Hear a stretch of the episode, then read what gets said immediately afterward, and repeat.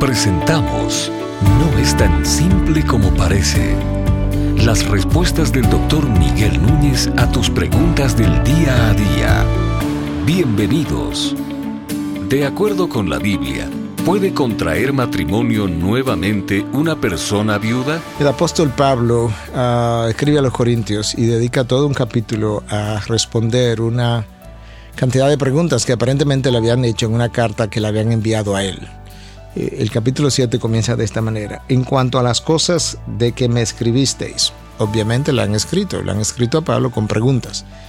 Y, eso es bueno eh, entenderlo porque si nosotros tuviéramos a mano las preguntas que le hicieron a Pablo, para compaginarla con lo que dice el capítulo 7 de 1 Corintios, entenderíamos mucho mejor por qué él dice algunas de las cosas que dice.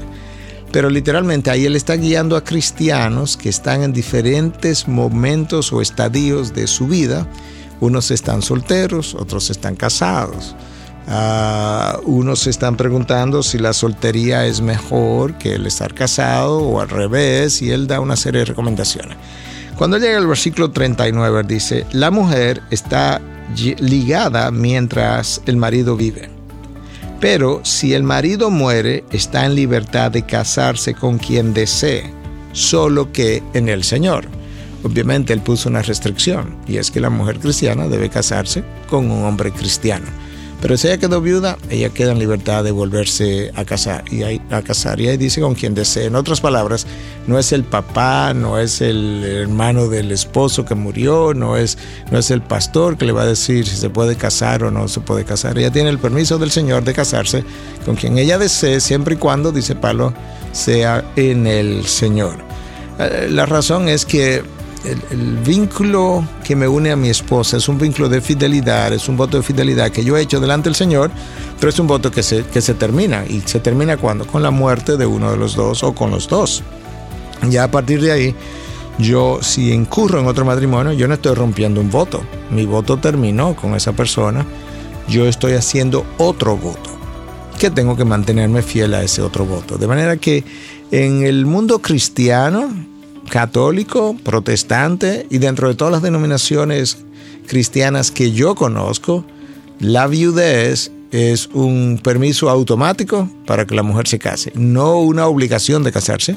Muchas mujeres deciden no casarse, pero es un permiso que ella tiene, es una libertad. Por eso la palabra Pablo dice, la mujer está en libertad. Es una libertad que ella tiene, que ella puede decidir ejercer o no ejercer. Hay situaciones que es preferible que no la ejerza. Uh, y hay otras situaciones en que es preferible que sí la ejerza. O quizás en vez de decir sí y no, es si es el tiempo. Y yo creo que sí es, es, es algo que, que, por lo cual se debe pensar, orar y esperar. No creo, de nuevo, yo sé que hay excepciones, pero no creo que casarnos, enviudar y seguir con otro matrimonio pocos meses después es, es lo, la mejor decisión. Yo creo que hay un periodo de, de luto, de mourning, como dicen en inglés, de, de sanar, y un periodo de observación para ver si esta próxima mujer que Dios tiene para mí, si es un hombre o este próximo hombre que Dios tiene para mí, un hombre maduro en el Señor. Y Dios determinará cuántos meses o años esa espera debe durar, pero debe haber un tiempo de espera, de conocimiento, de examinación y luego entonces de posterior eh, matrimonio. Pero definitivamente la pregunta es que si está en libertad, definitivamente que está en libertad. ¿Estás pensando en algún tema que no es tan simple como parece?